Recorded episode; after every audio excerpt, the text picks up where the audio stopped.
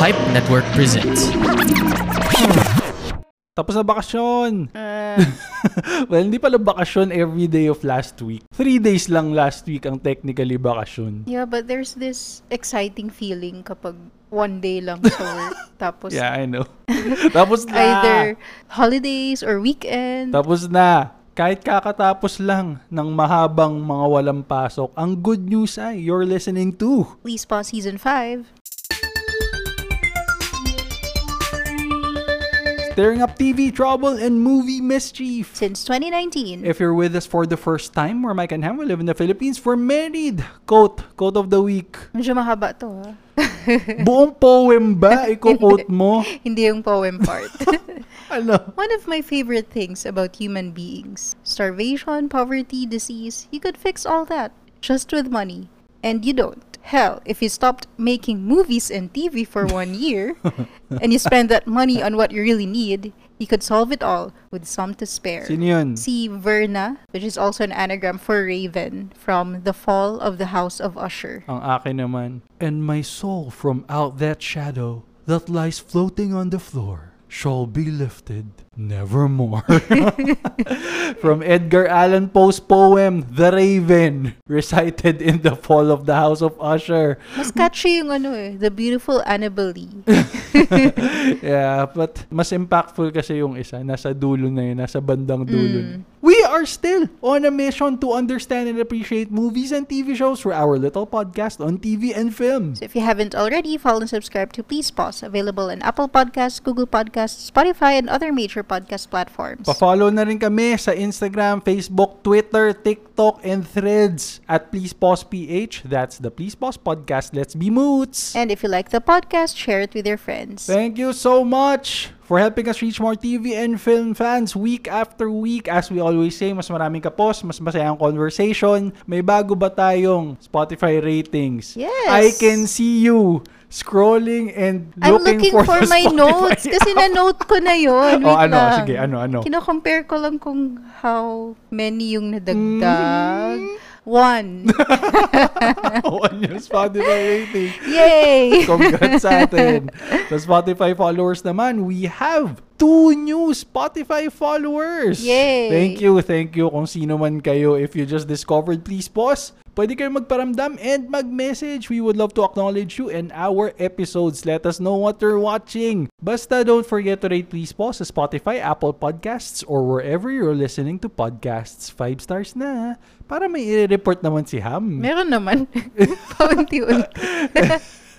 Kaya thank you in advance. And thank you for joining us every week for meaningful. And meaningless conversations on the stuff we watch. Kwentuhan lang. Spoiler-free so you can listen worry-free. Alam mo bang merong feature ang Spotify where people can react to our podcast episodes? Yeah, yun yung parang interact, di ba? Each episode has a Q&A section where Yeah. listeners can reply with what's on their minds. Wala pa tayong nakukuha, right? Meron. Ay, really? From our last episode Oh, where I we didn't talked notice. about five breakups and a romance, sabi ni Ninette Quintanar, well, that's her Spotify name, her, I assume, Eh. but I don't know. Sabi niya, true na hindi the usual style of storytelling ang five breakups and a romance. Yung tipong gusto ko ulitin para I need to check the things I may have missed. Thank you, Nenet! And you are absolutely right. I want to watch five breakups again as well. I do. Ikaw ba? Oo, kasi yun yung mga details na baka hindi natin na-catch agad the Yeah. first time. Feeling ko in 3 or 4 months, lalabas na rin yan somewhere. So, hulaan na naman natin kung saan.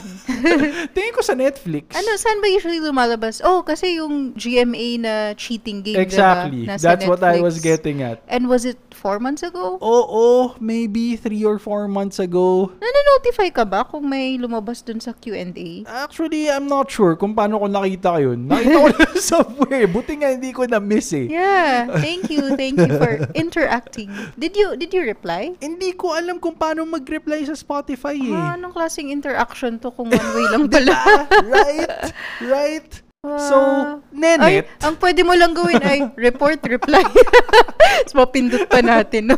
Kaya naman, Nenet, Kung sino ka man, Grabe ka no. Kasi mo nga yung wording mo. Kung sino ka man. find us on It's not Facebook, so nice. Instagram, Twitter, or X or Threads or whatever. Ayan, para makapag-usap tayo more about whatever you're watching. And whatever we're watching. So thank you, thank you, thank you. Kaya para sa mga listeners natin dyan, pwede kayo mag-interact doon no, sa Spotify. Sana makita namin agad. Okay. o maybe yun yung purpose para ma-shoutout mo sila sa episode. Well, oo, pero... Kaya wala kang option to reply in words. And Hmm, I can see that para makinig sila sa next kung isa-shoutout mo sila. Pero kahit na, di ba? I mean, wala man lang space para mag-send ng ak. Ak? Di ba? Hindi ba yung standard sa inyo? What's ak? Acknowledged. sa office nyo.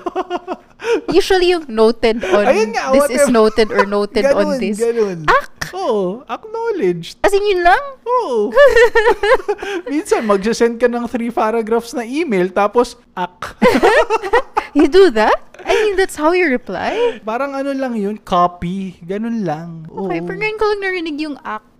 Okay, so ngayon, after a week full of holidays, holiday ba ang barangay elections? Hindi ata holiday ang tawag. Sabihin mo dun na eh. lang no work. Okay, after a week full of no work days, we're slowly ramping back up. Alam mo yung mga best na vacation talaga are the ones where you don't do anything productive. Kahit pasyal, alam mo yun, yung bahay lang or staycation lang. I know, right? That's why it's hard to get back into your old groove eh, pag galing ka sa ganun. Kasi, di ba, medyo nasasanay ka na, ang sarap pala nito. Wala ginagawa. Tagal ko nang Productive. Eh, ino-offer sa'yo, di ba? Pwede bang wag na ako magtrabaho? Para at least one of us Eh, gets paano to naman enjoy ako? that. Salamat ah, salamat ah. I-share ko sa'yo yung joy. Ang saya kasi nung wala ka lang ginagawa other than maybe watching Netflix on the account of the previous guest sa hotel. Yung guest who forgot to sign out. Kaso nag-catch on siya eventually, di ba? Eh, hindi ko alam kung nag-catch on siya or na-flag ng Netflix or Alright, something like kasi that. nag-email yun. Oo, di ba pag parang nasa Pero is it, multiple locations is it ka or something. considered someone logged into another device? If nag-log in ka naman, di mo lang na-log out. Eh, Kasi I do get that email since I know, I know. I, I set up another account for my family. So, accepted ko na na, alam mo yun, madaming gumagamit. I don't know how nun. it works. Pero, ang akin lang, ah, hindi siya nanonood ng Can't Buy Me Love, ah. Lagay natin yan sa What Did You Watch? Malay mo lang magustuhan niya, di ba? Kaso nasa episode 15 na. Kung naka-sign in lang din sana siya sa Prime Video, di ba? Eh di sana Lin na-introduce lang. din natin siya sa Lin lang. Yung Gen V nga, di ba? It's like Amazon's flagship show these Mm-hmm. past few weeks. Hindi niya natinag ang Lin lang sa Hindi pa number din. one. Hindi. Week. well, baka, week ang wait, Gen V. ilang e- episodes pa bang Gen V? Tapos na. Kakatapos lang. Oh, hindi man Last lang niya week, naabutan nagfinale na, na.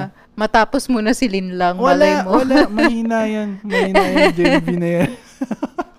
eh, ikaw naman, after being super high on Lin lang the past few weeks, meron lang silang isang down episode. Give up ka na agad eh. Well, to be fair, nung tinuloy na natin, ah, ano pa rin pala, fast-paced pa din, five years later. Hindi mo man lang sila binigyan ng benefit of the doubt eh. Mm. When I say down episode, that just means that it regressed to average teleserye levels. Ang standard kasi ng Lin lang, alam mo yung sa Power Rangers, 'di ba, per episode may kalaban silang monster. Yung monster is your average teleserye. Mm. Kapag pinalaki na siya ni Rita Repulsa yung to gigantic size, that's Lin lang. Every Mm. so, episode. wala lang si Rita Repulsa this episode. Oo. Oh, every episode ng Lin lang is a giant monster. Hindi na sila dumadaan dun sa malit na version eh. Megazord versus Giant Monster na agad. Let's Nakaba- see. Na, eh, natapos na ba natin? Oo, no? Oh, Oo, natapos So, na next natin. week na ulit. Eh kaya nga sasabihin ko nga sa'yo, nakabawi naman sila dun sa bandang dulo nung latest episode. Kasi five years later. Tapos si Paolo Avellino meron siyang secret Tapos room na yung may digital keypad. electronic lock sa bahay niya. O, di ba? Di ba pangarap mo yun? K-drama-like. oh, tapos yung pagpasok mo, may bigyang may automatic na bubukas yung ilaw. Pang, kray, pang K-drama. tapos si JM De Guzman naman naging international boxing Kasi champion. na-spoil yung Mga hindi pa nakanood ng It's a episode na teleserye. yan. Wala namang context eh. Gusto ko lang i-point out na ang galing, di ba?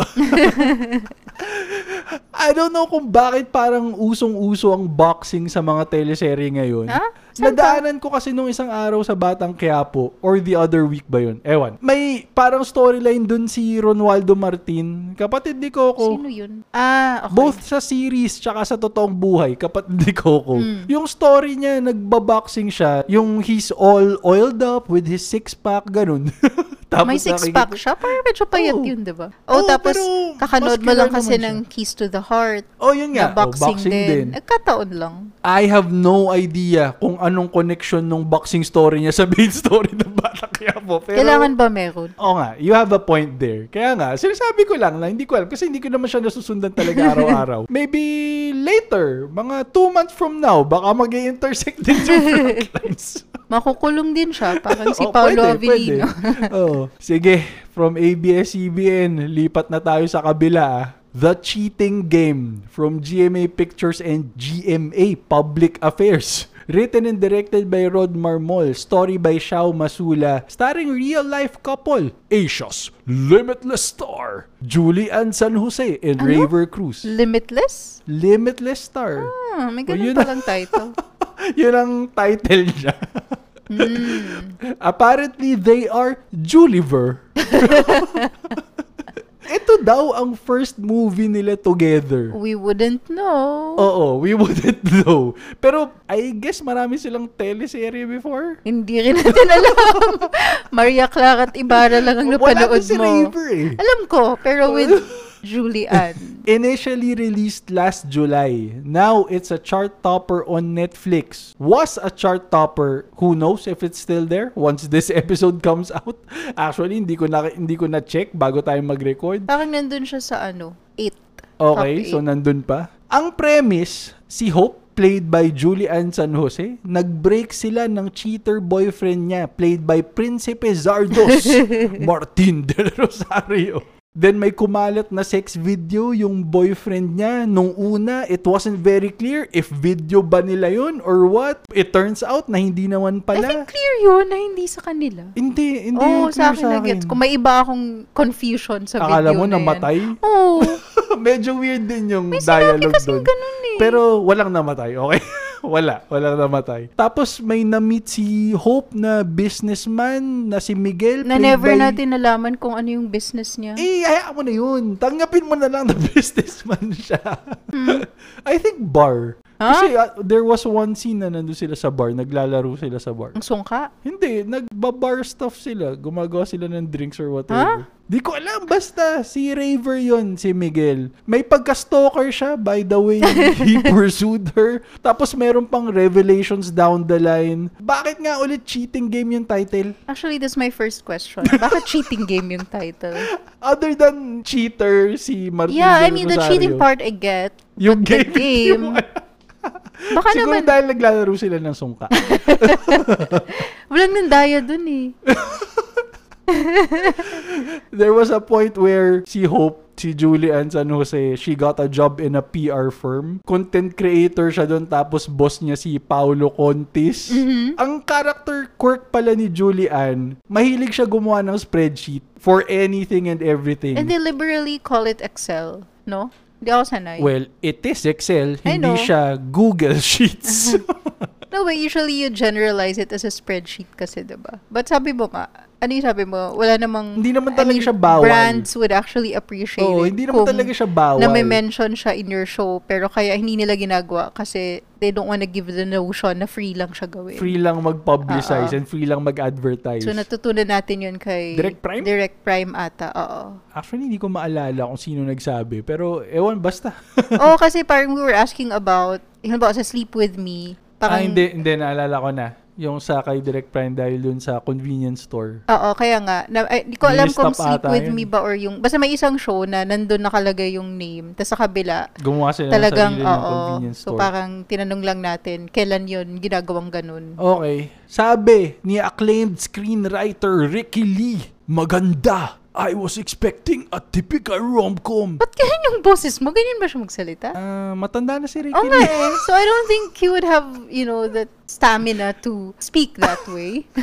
Cons- a- a- assuming na hindi He ta- wouldn't need stamina to speak that way kasi matanda na siya. That would be his normal voice. No, it's like you're modulated kasi, oh, oh, oh, alam mo yun? Para lang sa lit- listeners natin, ito naman Is, ni imaginein mo yung boses Immersive ni ano, sound. boses ni Lolo someone immersive. sa mga immersive storytelling. Oh, maganda. ayun, I ganyan was siguro expecting A dapat. typical rom-com. Although Yan, hindi sabi naman ata ni- siya ganun katanda. But gets mo ba? Ganyan, ganyan yung voice if you were trying to impersonate an aged man's voice. I was expecting a typical rom-com, but it turned out to be so much more. Oh. No. Hindi ko ina-expect yung twist. Yun, yun ang sabi ni Ricky Lee. Mm-hmm. It is not a typical rom-com. Technically, that's true.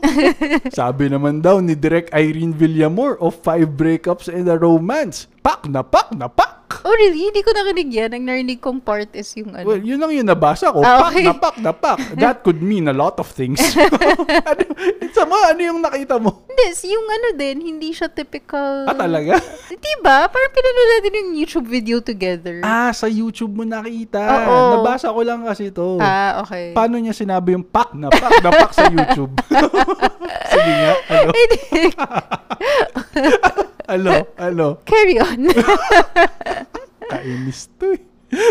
oh, ito. Sabi naman ni Boop123 sa Letterboxd. Sino yun? Kung sino man siya. Sabi niya, This movie was ass, but I enjoyed making fun of Ravers acting with my mom. This movie was what? ass.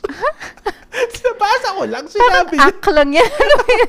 Inassume ko lang na ganun siya magsalita. ah. Pero malamang hindi, okay. okay. Yan ang movie review. Yan ang Pinoy na movie review, di ba? So, sige, ikaw. Kamusta nga ang cheating game? Yung first part kasi, or how it started, it wasn't too engaging for me. Baka hindi lang nag-work sa akin yung narration style or something. It was also confusing kasi sabi ko nga, I had the impression na may namatay dun sa video. Hindi nga. Pero hindi naman weird pala. nga lang yung dialogue dun sa Hindi- part na yun. Oo nga, tsaka even after, di ba parang si Yayo as Julian San Jose's mother, parang nagsasabi pa siya nung namatay yung asawa ko. To think na napanood natin to with subtitles ha, di pa rin natin nagets agad. Oh, medyo disconnected lang yung part na yun. Basta hindi ko alam, may disconnect So, with the it dialogue wasn't just and what me, was right? happening. Oo nga. Like, Hindi ilang nga beses clear. nilang inulit yung namatay. And looking back, namatay yung video, hindi yung tao. Hindi ko alam. Pero still, anyway, Eh, I I see good parts naman. Like, yung character ni Julianne San Jose being smart. You've got her charming family that supports her. The commuting plights. Not taken lightly yung pagpo-post ng personal content online. Dahil ba GMA Public Affairs to, so may ganong messaging. Oo, nabasa ko somewhere na, Uh-huh. yeah, parang ganun. Parang siyang public service or something. Pero favorite ko kung gaano pala talaga ka-ridiculous tingnan yung napakataas na overpass sa EDSA. Yun lang? Mm. Yun lang? Tapos Yun ka na? yung takeaway ko. Alam mo ikaw, 'di ba sinimulan natin siya panoorin. Tapos ayaw mo na ituloy. Sabi ko sa'yo, kung ayaw mo, ako na lang magtatapos. But you did not take up my offer. Eh, So, kasi may Fall of the House of Usher pa tayong kailangan panoorin. pero kasi, Parang nasa mood ako na mas panoorin yun. pero kasi, di ba nga, finish the easy tasks first para mas marami kang matapos. Tinapos ko naman with you. Anong issue Oh, mo? Wala lang. Sabi ko lang na huwag ka magrereklamo kasi I offered you na kung ayaw mo nang panoorin, eh di ako na lang.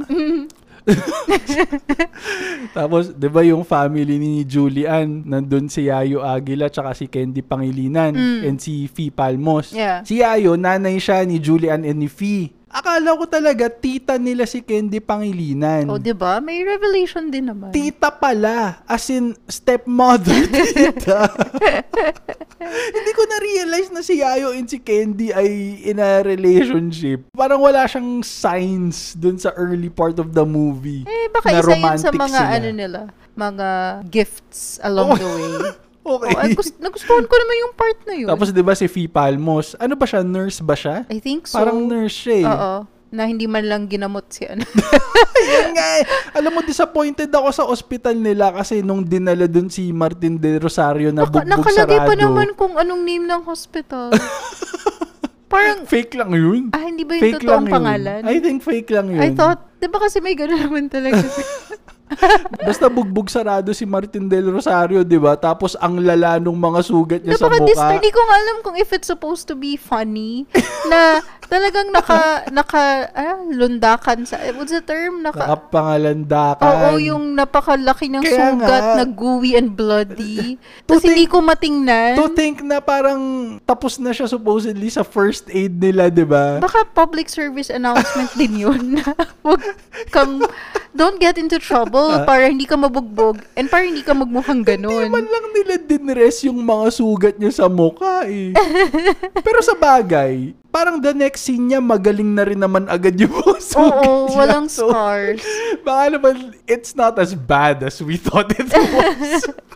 Or it's a showcase of that hospital's skills. oh! Para antay Pwede, lang. pwede, pwede. Parang ano sila, all in. Ah, para siguro Isang expert na bagsakan. siguro sila sa mga bugbog sarado mga pasyente.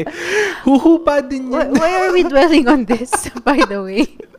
Can you get to your point? Sinasabi ko lang. Kasi yung isa pa, si Juliver, di ba? Sabi nila, mag-weekend daw sila sa beach. Alright. One scene, nasa footbridge sila sa EDSA. The next scene, nasa summer na sila. Tapos nalito ako kasi when they were driving back, nandun na pala siya sa bahay nila, Julian. eh, syempre, shortcut na. Pero weekend lang yun, ah. Oo nga. Hindi ko alam kung gaano katagal pumuntang summer. May Pwede direct ka- flight naman. Pwede ka ata. mag-roro, I guess, Oo, papuntang kasi yung summer. car niya, dala niya. Eh, Mali mo, rent a car na lang yun. sa summer. Why are we dwelling on this? Why wouldn't we dwell on this? Tapos yung sex video naman, kasi 'di ba, parang kinot daw yung dulo nung nag-upload. Sabi para daw hindi ma-reveal yung identity ng girl. Mhm. I think kinot siya kasi paano ba naman yung dulo na part ang tagal pa ng usap-usap na lang naman wala ng action. And no one really cares about that. Except for Julian San Jose's character. Uh-huh. so, to be fair, dun sa ending, there was something about establishing an NGO para sa mga tao na may sex scandal. Yeah. Public service nga naman, di ba? Ang inisip ko lang, anong naging expertise niya to handle that? Wala lang. Personal experience. Okay.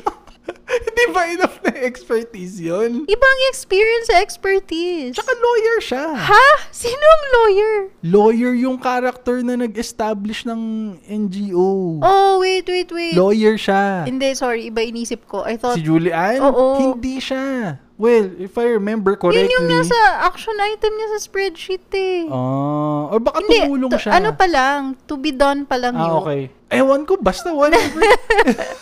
Why are we dwelling on this? I don't know.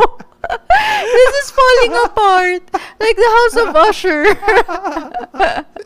Anyway, lahat ng yan, okay lang naman yan sa akin eh. Matatanggap ko naman yan eh. Ang medyo nababother lang talaga ako yung IP address na na-uncover ni Julian Oh, from tinry her mo yun, diba? investigation. Hindi ko tinry. Ah, I, th- I saw you like pull out your iPad and type something on the web. Hindi ko Field? tinry. Oo. Ninote ko lang yung IP address, Oh. Ah.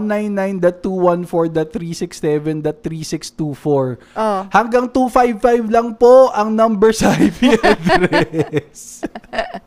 but, but, but, before anyone asks why no one in the production staff even bothered to check if they're even using a valid IP address, I saw somewhere in the internet that movies or TV series never use valid IP addresses. Just as they never use valid phone numbers. Kasi, Okay. kasi nga baka nga itry ng mga tao. Ah. Eh, yung sa mga IP address, if it's a legit IP address of some website or some kung ano man, people may try to hack them or do other unscrupulous things with it. So pag titingin, pag mag-pause ka or freeze ka ng scene on a contact field sa phone, 12 digits yun, Ay, ganon. eh, hindi ko alam. Pero pag yung mga phone numbers that are mentioned in the dialogue or yung prominently na if they display nila or whatever, generally, fake lang daw yung numbers. Mm, okay, Or may- sometimes, for publicity, gumagawa sila ng real number Yeah, may tapos ganun, pag diba? tinawagan mo, Oo. it's a promotional thing sa, para dun sa saan show. nga ba yun? May, may, may Oo, ganun marami, na before. marami.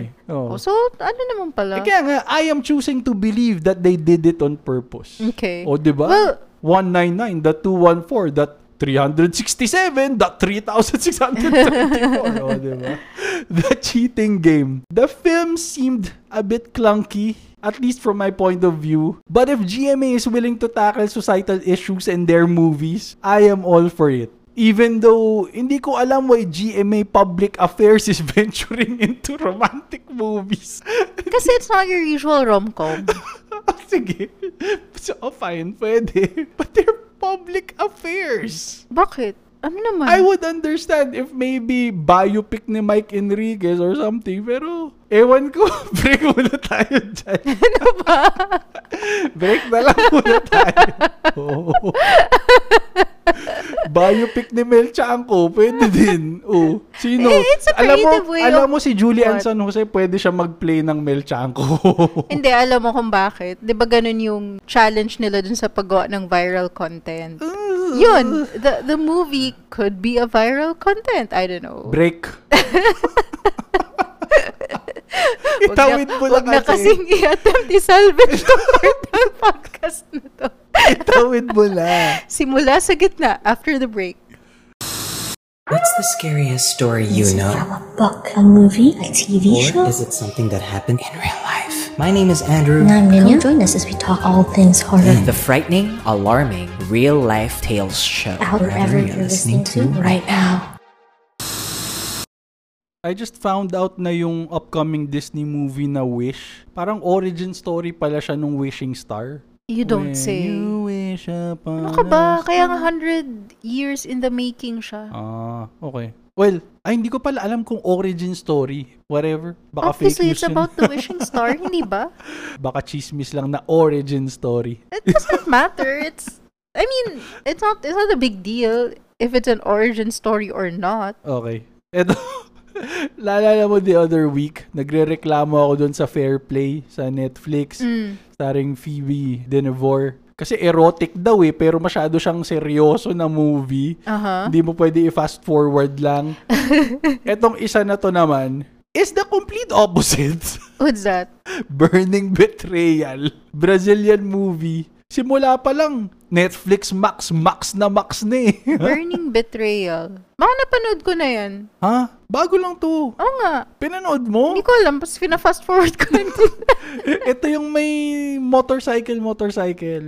ah, Nakita baka mo yun? hindi pala. Sorry. Oh, basta hindi mo pa yan napanood. Tapos basta, ah, okay. Super bago nga. Okay. bago hindi. nga lang, Okay. nung isang linggo lang yan eh. Meron dun isang scene na nasa kitchen counter sila. Tapos yung kitchen counter kasi niya, mayaman kasi siya, eh, so nasa gitna. Alam mo yun, yung Mm, pangarap yung mo na may- kitchen counter. Yeah. Pero ito yung counter na nandun na rin yung stove Mm, may and ganun sink nga. ata. That scene, I don't agree with. It's an accident waiting to happen. Don't do that. Katabi mo yung stove. Ano ba yun? Lalo na kung ano pala, no? Gas talaga yung... Kaya nga. diba? Ang delikado kaya. nun. okay lang yung kitchen counter na kainan lang. Tsaka, di ba? Yung stone na kitchen counter Mm. Yeah. lang. Alam mo yun, flat na flat. O, di ba? You have all the space. Cold. Oh. Feel the marble of the granite on your skin. Punta na nga tayo sa pinakabagong Filipino series sa Prime Video. Simula sa gitna. From Project 8 Projects and Anima Studios directed by Antoinette Hadaone, developed by Antoinette Hadaone and Benjamin Tolentino, starring Maris Racal and Khalil Ramos nung una. I was under the impression na ABS-CBN co-production to. I don't know why. Maybe dahil kay Maris na Star Magic. Ewan. Si In any Khalil, kanino case, siya associated? GMA. Ah, Di ba taga GMA siya? hindi ko alam. O whatever. In any case, namamayagpag ang Project 8 projects ha. Rookie, Itim Mapukpukaw. Yung Cuddle Weather nga ni Direk Rod Marmol, Project 8 project pala yun. Mm. Back to simula sa gitna. the series is based on the film Hintayan ng Langit directed by Dan Villegas, written by the Juan Miguel Severo, na huling namataan sa pelikula ni JP Habak, The Love You Long Time. Oh, right. Ikaw lang pala nagkwento nun. Oh, Isip ko, nandun saan ko siya. siya napanood? I don't know if he's involved with Simula sa Gitna. It feels like he should be. yeah, kasi kanya he to lahat, must diba? be.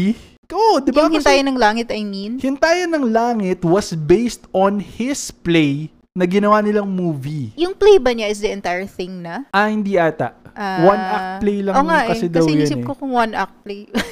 Eh, Pero it's his But like, concept and story. Yung world of Oo, gitna yun nga, nandun yun nga. sa one act play. oo, oo, I guess. Hindi siya like in-expand lang dun sa movie. I don't think so. Okay. If he is involved, I guess we probably won't see his name on the credits. And that's probably a sound business decision on the part of the studio. Pero like Hintayan ng Langit, simula sa gitna, extensively used the Manila Post Office as its location for kalagitnaan or yung purgatory nila. Sabi sa ABS-CBN News article na, Filmed at Manila Post Office, the series to serve as a reminder of what once was. Ang lungkot, di ba? They wrapped filming on location April this year daw. Uh-huh. Nasunog yung post office nung May. Oh, recent lang pala? Oo, Akala recent ko- lang. I've got my timelines jumbled up. Akala Recent ko like, lang. Hmm. kaya nga nagtataka ako, matagal na ba itong nagawa? Recent lang siya. The Oo. building did not burn down though. Uh-huh. Pwede pa naman daw siya ma-restore. Pero syempre yung loob na sunog. Eh, na. tsaka, I mean, if you're thinking na magtuloy pa dun, Eh, hazardous na yun, di ba? Siyempre. Ang ironic lang na I used to order toys from Amazon in the US, di ba? And they get delivered by mail sa post office and all the hassle that comes with that. Tapos basa, Oo, minsan basa pa or whatever. Tapos ngayon with Amazon Philippines, you don't have to go through that anymore. And simula sa gitna was picked up by Amazon from Prime Video. wow, happy you made that connection in your personal life. Kasi naman talaga, yung post office, pag pu- nakapunta ka talaga dun, it's a very, alam Sinamahan mo, kita, Carriedo Station ba to? karyedo nga ba? O ata, Di ba? karyedo pero tatawid ka pa ng malayo. Mm. Kung train lang yung sasakyan mo. Train lang tayo, right? Tapos naglakad ba tayo? Oo. Tatawid ka ka pa kasi ng ano. ah, like, di tayo nag-pedicab. hindi, hindi, hindi mo siya mapipedicab. Ah, wala bang pedicab dun? Basta, hindi mo mapipedicab dun sa Kalis, ah. Lotong.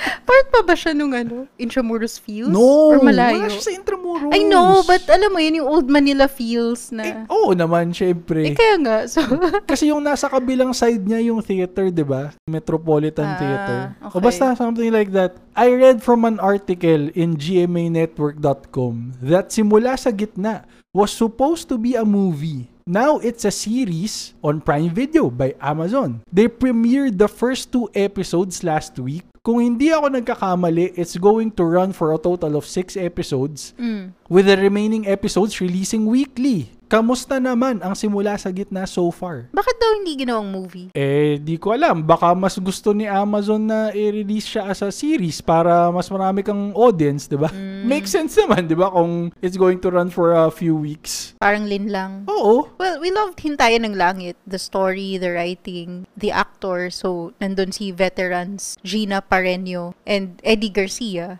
And I remember we loved Kat Galang there. Wala siya ngayon though, no? Siya yung isang... Siya yung ah, tagabantay, tagabantay. ni, oo, Oo. ni Gina. And, and ni Eddie din ata. Anyway. And then there's these honest musings kasi about love and life. And of course, the world that they've built. Yung gitna as purgatory, earning points, losing points. They mentioned the basement. Pero tama no, hindi ever napuntahan yung basement. Which is why we're excited that we see more stories on it pa. Kasi sayang naman yung world na na-build and interesting naman siya. 'Di ba may TV din na pwede mong makita yung memories, Memories mo, and naka- pwede naka mo rin VHS. makita yung present life ng mga iniwan mo. Yung live, live siya nang Oo, nangyari. oo. So, ang dami niyang mga cool elements. Tapos, nandun yung old feels talaga. na Sabi mo, nga, VHS, Mm. post office being post office. I, I wanted to rewatch sana yung Hintayan ng Langit. Kaso, we could not find it anymore. Tama ba? Sa Wala Netflix siya sa siya dati. Netflix. Yeah, sa Netflix natin siya napanood, right? Oo. Hindi I want. Oo. Alam mo, pumunta nga ako sa website ng Project 8 eh. Oh, Nakikita, now streaming on Netflix. Wala siya sa Netflix. Yeah, pag sinerch mo kasi mga 2018 pa na entries.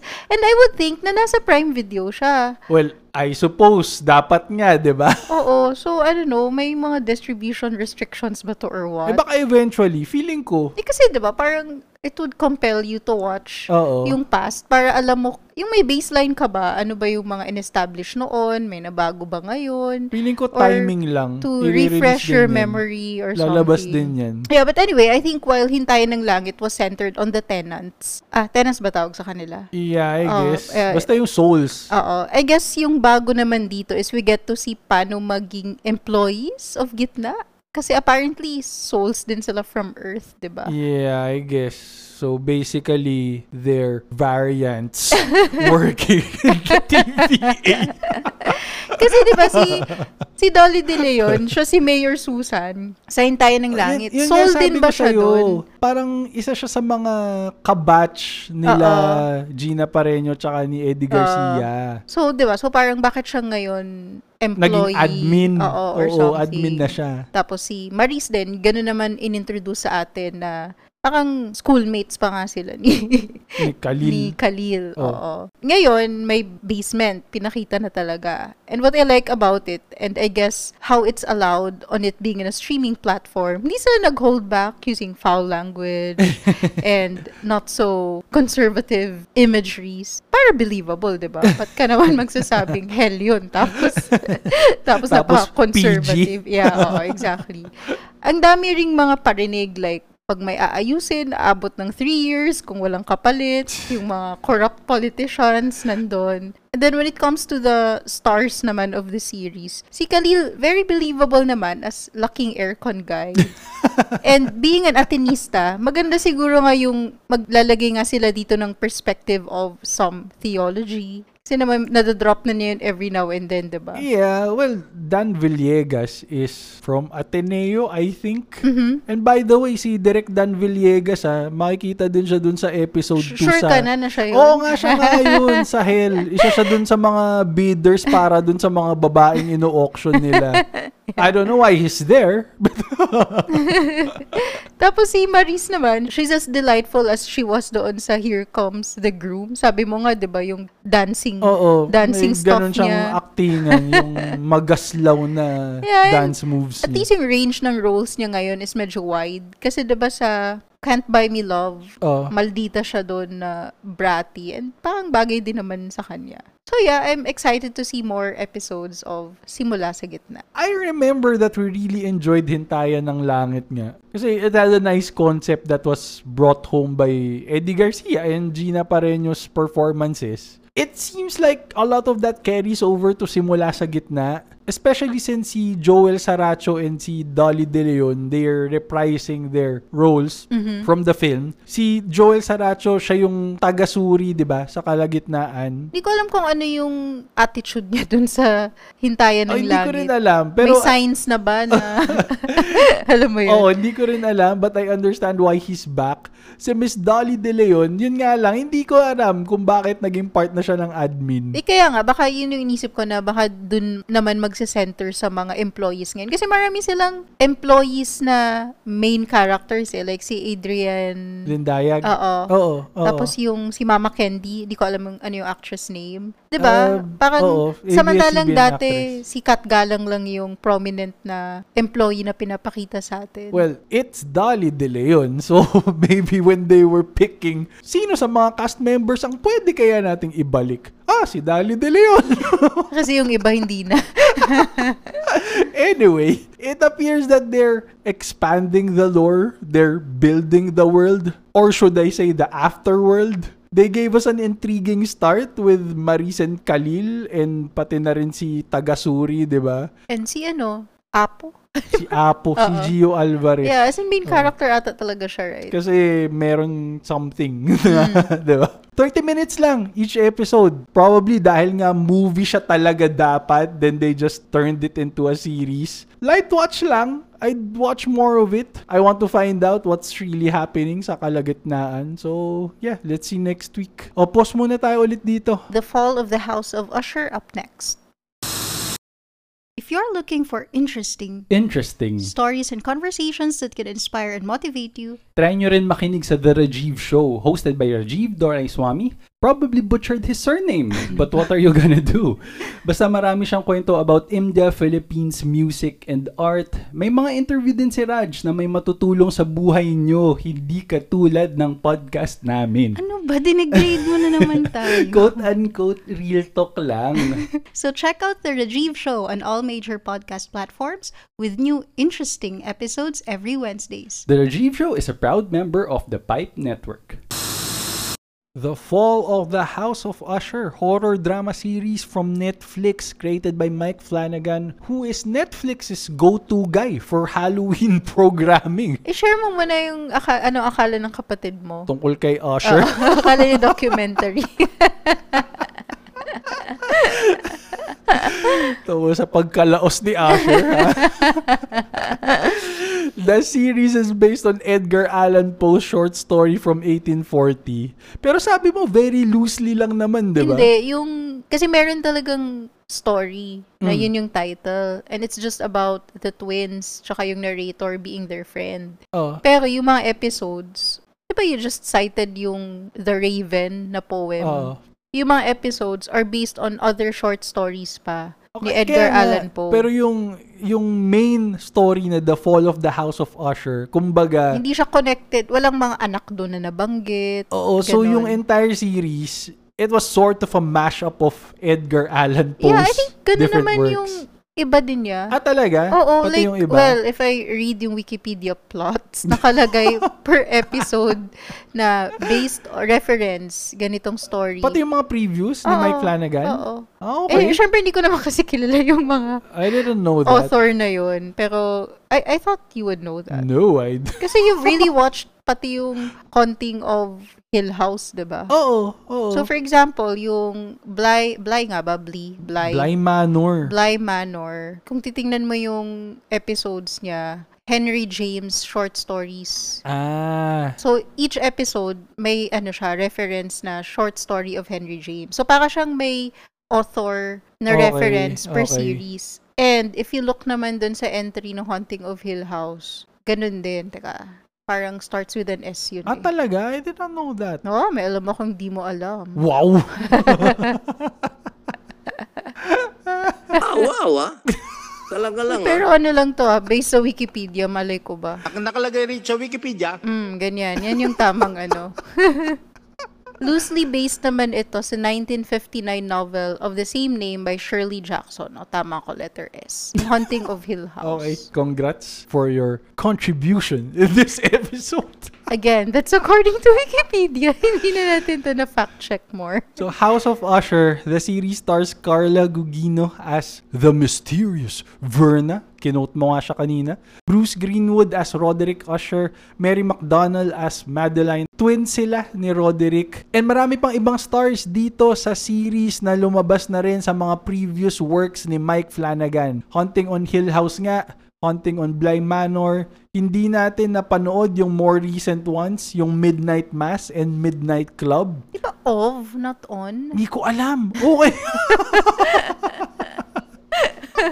Ano yung Midnight Mass? Kanya din? Oo, kanya din yun. Oo, pero- Yung, yung Midnight Mass, tinry ko simulan dati. But I got bored eh. Ah, So, akala ko you got too scared. actually, hindi eh. I'm sorry. Medyo maiksi ang attention span ko nung mga panood na yun. oh, wait. Parang na, nahuli nga kitang pinapanood mo to. Yung, Oo nga, sinimulan ko nga talaga siya. Ah. And oo nga pala, we didn't recognize him immediately. Mark Hamill, nandito rin I sa... did. Ikaw yung, well, nung una sabi natin, he looks familiar. Oh, Tapos, Oh, we did not recognize him pero immediately. ako, ako na nag-point out na Si Mark Hamill yun. Oo Tapos na nga. ayaw mo pang maniwala. Oo na nga. Si Mark Hamill nandito rin siya as the Usher family lawyer, si Arthur Pym. Also known as the Pym Reaper. And nandito rin si Carl Lumbly as U.S. Attorney August Dupin. Dupin? Ano? Lupon. Parang Lupon. Hindi ko alam. August Dupin. Alam mo kung saan natin last nakita si Carl Lumbly? Saan? Sa Falcon and the Winter Soldier. Sino siya dun? Siya si Isaiah Bradley, yung first black Captain America. Ah, Siya yun. okay, okay. The Fall of the House of Usher, ang premise niya, si Roderick Usher, siya ang CEO ng Fortunato Pharmaceuticals. Si Madeline Usher naman is the COO. They are being prosecuted by U.S. Attorney August Dupont for their corrupt practices, like their role in the opioid epidemic, among others. Tapos nanonood ka rin ng Pain Hustlers. O yun nga eh. Hindi ko pala alam if yung fictional drug nila, yung Ligodone, if it's an opioid. But it's an addictive painkiller. Well, tama, sorry. Tama pala ako na siya nga si Marco sa alias. Dun, dun ko Sino? siya naalala. Si August Dupont. Okay. Lalang. As if I know who Marco is. As if I've watched Alias. Just saying. Thank you for your contribution sa episode na to. Madami na. Congrats. Ah, wow ah. Talaga lang ah. Bigyan kita ng isang Robin Padilla. ang daming ang movies and series recently that tackles the opioid epidemic sa Kailan, Netflix. anong year ba yun? Baka kasi like anniversary or alam mo yun. Eh, siguro- Decade-versary, I don't Baka know. yung mga kaso, may mga Hmm. na-conclude ng mga kaso. Yung Painkiller with Matthew Broderick, ano siya eh, parang based on the true story na Pain series. Hustlers? Iba pa to. Ah, ano ba? Ano yung series to, painkiller? Painkiller Matthew Broderick. Oh, hindi Napanood ko ko, na alam. yung first few episodes niya eh, ah, couple of months back. Yung Pain Hustlers nga, akala ko series, movie pala. Ito, ito, re- bago lang, kakalabas lang yung Pain Hustlers. Kakanood Oh. lang nga natin, di ba? Si Emily Blunt well, tsaka si ikaw Chris yung Evans. nanood. Huli na yung napanood ko. Pero yung Pain Hustlers, fictional lang siya. I think. Pe- pero meron siyang like news Ah, oo. thing. Meron siyang I mean, pinagbasihan. based siya doon. meron Siyempre, siyang the pinagbasihan, characters but they are all fictionalized everything. fictionalized. Simula pa lang ng House of Usher, sinabi na agad na in a span of two weeks, namatay lahat ng mga anak ni Roderick Hmm. Usher. It was really hard to keep track of who's who nung Madali lang una. naman. Eventually. Ay, oo, pero nung una talaga, as in yung first Ah, well, episode, oo naman. ang dami kasing Lalo tao. na nung inano sila nakahilera doon Oo. sa courtroom. Parang, alin dyan yung anak? Let's try to recap that here, ah. not for the benefit of our listeners who are probably smarter than us, but for our benefit. Nakakalito kasi. So, si Frederick Usher is Roderick's firstborn. He's married to Maury and they have a daughter, Lenore. Yeah. The second child is Tamerlane. Mm-hmm. Meron siyang sariling business called Goldbug, Yeah. which is a lifestyle, health, fitness, beauty, and kung ano-ano pang company. Si Frederick and si Tamerlane, they are the legitimate children Of the beautiful Annabelle Lee. of Annabelle Lee. Oh, yun yung first wife ni Roderick Usher. Tapos si Tamerlane married to Built. O Oh, Ano yun? basta, Built. oo, may asawa din siya. Yung illegitimate children naman ni Roderick, Or si the bastards as they've the called them. bastard, si Victorine or Vic. Scientist siya and surgeon din, I guess. I'm not sure exactly kasi ang actively nag-ooperate na is yung partner Yung niya. eh. partner niya, oo. Oo. But they're working on a cutting-edge heart device, di ba? Mm-hmm. Tapos, nandun si Camille, ano ba siya? PR executive? Oo. Tapos si Napoleon naman or Leo, video games naman ang ginagawa niya. And yung youngest, si Prospero or Perry, ang trabaho niya ay party boy. Gusto niya kasi masyado siyang ambitious. Gusto niyang gumawa ng scheme na easy money. Ah, okay. mixing with his lifestyle O, na ganyan. Oh, Kaso lang ang skills lang niya ay party boy. Oo. Parang ang gusto niya exclusivity. Yung, I mean, may ganun naman talagang concept, di ba? Na, Naalala ko lang yung sa Gen V kasi may mga profile yung mga superhero in training nila. Tapos yung isa, special skills, British accent. special skill na yun. Parang yung, ano nga ba yung isang character dito sa Philippines na British accent yung Ah. skill niya. Nasa fit check siya, TikToker, tsaka basta, nandun sa yung- oo. Comedy Island ba yun na nawala agad? Yung Parang TikTok guest siya. famous na parati nilang kinukuha. Ah, okay. tao yun. Kaya eh, skip na. British accent. They're all going to die. That's not a spoiler. That's part of the premise of the series. Para siyang final destination actually. Mm, Kasi alam mo na yung order of... The Fall of the House of Usher. How was it? Well, I haven't watched The Haunting of Hill House. Kasi parang sila yung trilogy sort of, di ba? Haunting Talaga? of Hill House. Oo, parang... Ganun ba? Hindi ko alam. I, I just... Pero hindi na siya haunting. So, baka hindi. haunting of Hill House. And then, ang napanood ko is yung Haunting of Bly Manor. Wait lang, talaga ba? Hindi mo ba napanood yung Hill House? Hindi nga.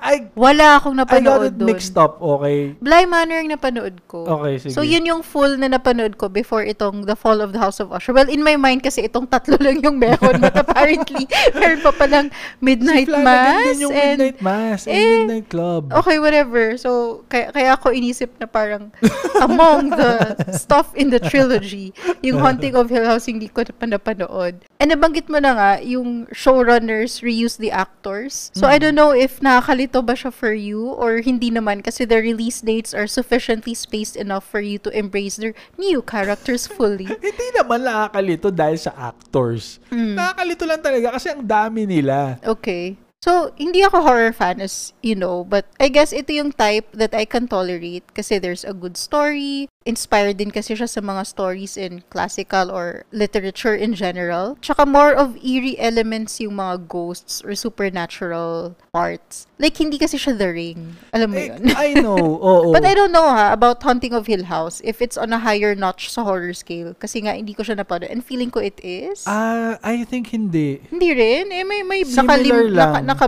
naka big T na babae. Ano Pero yun? mas nangingibabaw yung drama. Sa totoo Ah, lang. Okay. But of course, many times pa din, I still have to blur my vision pag lumalabas na yung mga ghosts or whatever. Dito kasi it's more of morbid than horror eh. Kasi nga, it's about deaths. Ah, diba? blood and Hindi siya gore. jump scare. I mean, jump scare yung part na alam mo ng mahahati yung katawan or something. hindi kasi siya yung horror movie na merong humahabol sa kanila Eh, kaya na, nga. 'di ba, na monster or some supernatural being. But you know what? Fall of House of Usher got to me last night. I almost had a nightmare. Well, baka nightmare na siya. May person akong kausap. And then pagtingin niya sa window, may ghosts ng dalawang kids. Buti nagising ako to stop it. I was like, hmm, di, di, kit- di ka nagising. Masyado mo kasi dinadamdam yung pinanood mo. Nadamdam, but alam mo yung parang usually kasi I feel like I'm okay kapag di ko naman siya napapanaginipan or kapag naiwan ako mag-isa, hindi ako biglang matatakot kasi maalala ko yung napanood ko. But it got to me. It's so scary. Yung Bly Manor kasi has this storytelling style where the stories of the past explain what's happening in the period of the story, which is also being told by a narrator in a more or less present time. Oh. And I liked yung story. Parang had a poetic, sad ending to it. Yung entire Bly Manor series in general. Yung Fall of the House of Usher naman, sabi mo nga, we're told at the start that all six children would be dead. So what I like about it is you'll be compelled to see how each one dies. Alam mo yun, parang kaya mas gusto kong, pwede bang mag-usher na lang tayo kaysa mag-cheating game? Kasi nasa pang-apat na tayo na anak. Tapos yung, yung format din niya, di ba, is approximately one death Per episode. per episode. Oo. And it would pointedly end an episode with the death of that child. Ang- Ang galing nung pagpatay, tas Fall of Yeah, the House Eh, yeah. of Usher title card. It's also a literal storytelling style din kasi this will be told by Roderick Usher looking back over the past two weeks which was yun nga when his kids would successively die. And I think ganun kasi yung story Ah. na basis mismo. Parang nagkukwentuhan sila nung friend na pumunta sa kanya. Maganda rin yung hindi mo alam as an audience if yung nakita ba ng isang character for example, was it just in his or her head? Kasi nga there's also drugs at play Yeah. or totoo ba talaga yon and nadedelineate din naman siya shortly when it is and when it's not real and later on mas mafirm up kung ano ba talaga si Verna the mysterious entity here but of course in addition to that meron ding mystery of ano ba talagang nangyari way way back leading to how the twins came to power yun si Roderick and Madeline Usher and they were heading kasi yung Fortunato Company, yung pharmaceuticals company, or anong nangyari kay the beautiful Annabelle Lee. Kasi parang nag, ah, ano sila, nagja-jump sila from one period to the other. So, yun naman yung mga compelling parts talaga why you'd continue watching. There are also elements on AI and tech stuff dropped every now and then. I just felt like when they got to the culmination of these aspects, may iba na parang medyo underwhelming lang or too straightforward for me. And may iba na parang akala mo may bigger thing that's coming out of it. Na big deal siya pero There wala are some lang. things na parang medyo pilit na siningit but okay lang, I guess. And yun, there's also these messages about a woman empowered. Gusto ko kasi yung young professional Madeline actress eh. Baka, alam mo yun, ang galing ng portrayal niya that I'm smart than all of you men combined. And good parenting, yung ang laki pala talaga ng responsibility being a parent. There's love and attention versus money and power. I also like how you'd hate some of the kids more than the others. I like how they've effectively played their despicable characters but at the same time, nape-pressure lang din kasi talaga sila nung tatay nila. Alam mo yun, may mga sort of complexity around it. Like, isipin mo, masama ba talaga silang tao? I mean, yes.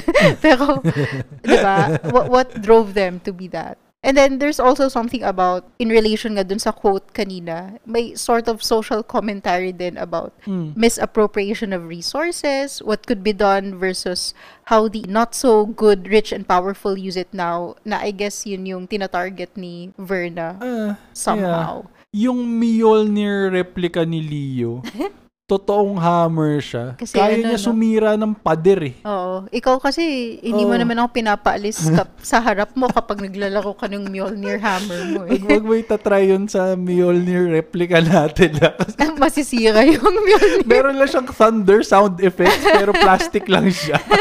Pag pinukpok mo sa pader yan, masisira siya. yung hammer ni Leo, eh, it's even more of a real hammer than yung prop Thor uses in the movie. eh. Di ba yung sa outtakes ng Avengers? Di ba magaan lang yung hammer Oo. niya? Sinatapon-tapon lang nila. sa kanya, sinira niya yung pader eh. With the opioid epidemic in the US, parang pharmaceutical companies na yung naging bagong face of corporate greed in recent fiction. Ang laki kasi ng reach niya. There's Ay, ah, oh. ay, yung side Eh, oo. effects sa humans, environmental effects ng mga waste products of their... Oo, I- I, Manufacturing. get that. And tsaka yung sense of they could have prevented it but they chose not to. Alam mo yun, parang they actively chose to push drugs on people who do not need it. Parang Mm-hmm. ganun. That and Edgar Allan Poe's classics make a great horror combination. Who would have thought? Mm-hmm. Even though hindi naman siya masyadong nakakatakot talaga. Yung yeah, except yung mga visions niya of their dead yung mga deliberate na jump scares. children. Oo, okay. Hindi nga siya jump scary. It's more of... Kasi alam mong it's coming, lalakad na. Yan ang bloody paa. tapos magsa, mag, magpapan yung camera pataas so alam mong may pugot doon or whatever. So, doon pa lang sa paa, pumipikit na ako. Pero yung si Roderick Usher, siya yung parating may pa-jump scare. Oo.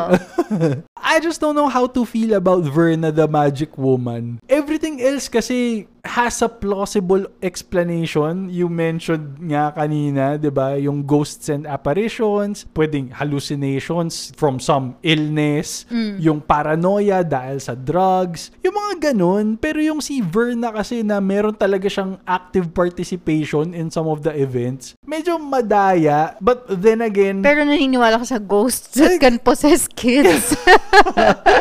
okay na sa'yo yun. Ayun nga, then again, wala namang nagsabi na bawal maging supernatural dito. yeah. And mainstream na kasi sa'yo yung ghost. So, ibang ibang form bawal. There were some episodes The that lady in requires... the lake, oh. okay lang. Iba yun, syempre. Dito, there were some episodes that require a bit of patience. May payoff naman sa dulo. It just takes a while to get there. Ako okay lang. Yung payoff yung medyo na-disappoint ako. Eh, okay. I did like the storytelling style. Hmm. Yung sinasabi mo nga kanina, yung alternating past, present, and distant past. It kept me interested. To think na walang quote-unquote bida sa kanila, Sila at sila masama. I guess that's a testament to the writing kasi Well, you're meron. basically rooting for the villains to get their due. Meron naman. Eh. Yung mga good talaga. okay, pero hindi kasi Saka sila yung si- main si characters in the August story. eh. himself. Well, parang ano lang kasi siya outsider na. Hindi siya yung main character in the story. All in all, it was a good enough Halloween season series. But I think it's a missed opportunity. Ano ba sana kung ikaw? Di ba yung ang huling El Bimbo na musical tribute siya sa Eraserheads music. May sa wakas pa nga eh, sugar-free music naman. May upcoming pa nga na parokya ni Edgar musical eh. They could have done an Usher musical. Ano ba? It's right there on the title. yung isang character, si Griswold ba yun? Oh, oh, si Rufus. Oo, yun daw yung name nung rival talaga ni Edgar Allan Poe. Ah, talaga? According to Wikipedia. Hindi ko na fact check. Ang nakalagay rin sa Wikipedia, Ayan, thank you, Congressman. Yun lang, it's right there for the taking. Naalala mo nung high school tayo, there were a few years then when Usher was releasing hit after hit. Sige nga, kanta ka. I have no idea kung ano na nangyari kay Usher after those years. Other than being Justin Bieber's mentor. Di ko alam if Oh, he retired was? Mm. na siya or what. Oh, pero Edgar Allan Poe, opioid crisis, and Usher, di ba may potential naman yung combination na yun? Horror, social commentary, and R&B, guaranteed fresh yan sa Rotten Tomatoes. Wala pang gumagawa yan. I think it'll put Hamilton, the musical, to shame. Alam mo naman yung mga songs ni Usher, di ba? If you sing it, I would recognize it. O kunyari, 'di ba si Roderick Usher, ah, ang dami niyang anak sa labas, 'di ba? Aha. Or yung conversation nila ni August the Pun. These are my confessions just when I thought I said all I can say. My chick on the side said she's got one on the way. These are my confessions. oh, diba? Man, I'm broad and I don't know what to do. I guess I gotta give you part two of my confessions. Kasi may confessions part one din si Usher. hindi ko alam kung, hindi ko alam yung kanta na yun, confessions part one. Alam ko lang yung confessions part two. If I'm gonna tell it, then I gotta tell it all. Damn near cried when I get the phone call. I'm so proud. Hindi mo alam tong kanta na to? Hindi masyado. Oh my gosh. Were you living in a cave? I don't know, maybe you haven't gotten to the chorus yet. And I don't know what to do but to give you part two of my confessions. Yun yung chorus eh. Oh, then hindi. Pero yung favorite part ko nung kanta na yun yung Now that's gonna be the hardest thing I ever had to do Got me talking to myself about Gonna tell you About the chick on part 1 I told you I was creeping with Creeping with Said she's 3 months pregnant and she's keeping it Oh, diba? Fit naman eh. Eh, Kasi yung showrunners, they're into classic literature Oo, references. Oo, pero imagine si Bruce Greenwood, si Roderick Usher, kinakanta niya yun. Tapos meron din yung Poet part nga siya. Tapos meron din yung part about toxic chemicals, 'di ba? Mm. Na nakakasunog ng balat. I think that you should let it burn. Ayan, alam ko yan. Oh, alam mo yun, di ba? When you're feeling it, the same in your body, don't want to, but you know, gotta let it go. Cause the body ain't jumping like it used to, even though it's my wrist, you let it burn, let I guess it burn. missed opportunity nga yan. Kasi Gotta let it burn. dun sa party ni Perry, di ba? Oo nga, Oh, exactly. Dapat yun yung pinapatugtog dun sa Tingnan mo bar na. niya. Netflix, come on, man! Na-inspire ka lang dahil sa kapatid mo nagsabi na akala niya documentary ni Usher. Barya lang mag-license ng song sa Netflix eh. Especially, isipin mo na kung paano mag-shoot up back yung popularity ni Usher, di ba? I think though, ang pinaka tumatak talaga na song ni Usher dati kasi yung kanta nila ni Alicia Keys. Oh, Alam mo yun? kikantahin mo. Ito, pwede kasi siyang kanta ni Roderick Usher and yung first wife niya, Madeline? si Ah, ni Annabelle Annabelle Lee. Lee, okay. Oh, pwede silang mag-duet dun sa church eh, dun sa bandang dulo. There's always that one person that will always have your heart. Alam mo yung kanta na yun? Oh, alam ko yun. You never see it coming cause you're blinded from the start. Sing it with me. Yung lyrics. Know that you're the one for me. It's clear for everyone to see. Oh, baby, you will always be my boo. Ayun na, Alicia Keys part na yan. Hindi ko alam yung I don't know lyrics. about you, but I know about us. And uh, Dapat it's the pag every only way time we magsabi know may how to boom, may rock. lalabas na ghost. Alicia Keys part na eh. Ito naman eh. I don't know about y'all, but I know about us.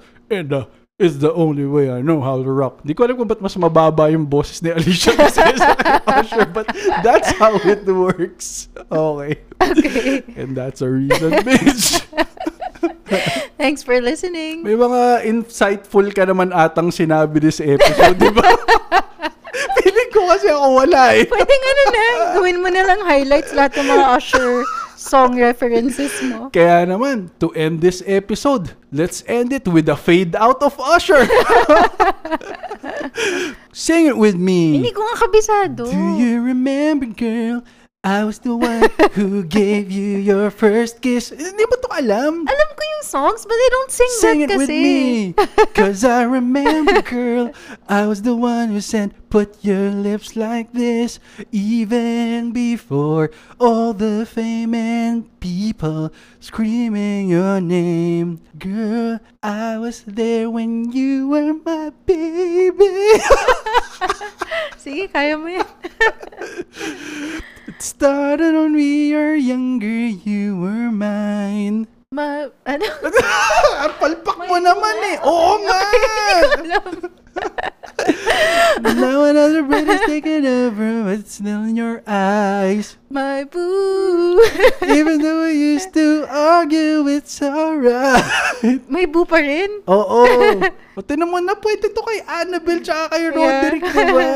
I know you haven't seen each other in a while. You will always be my boo.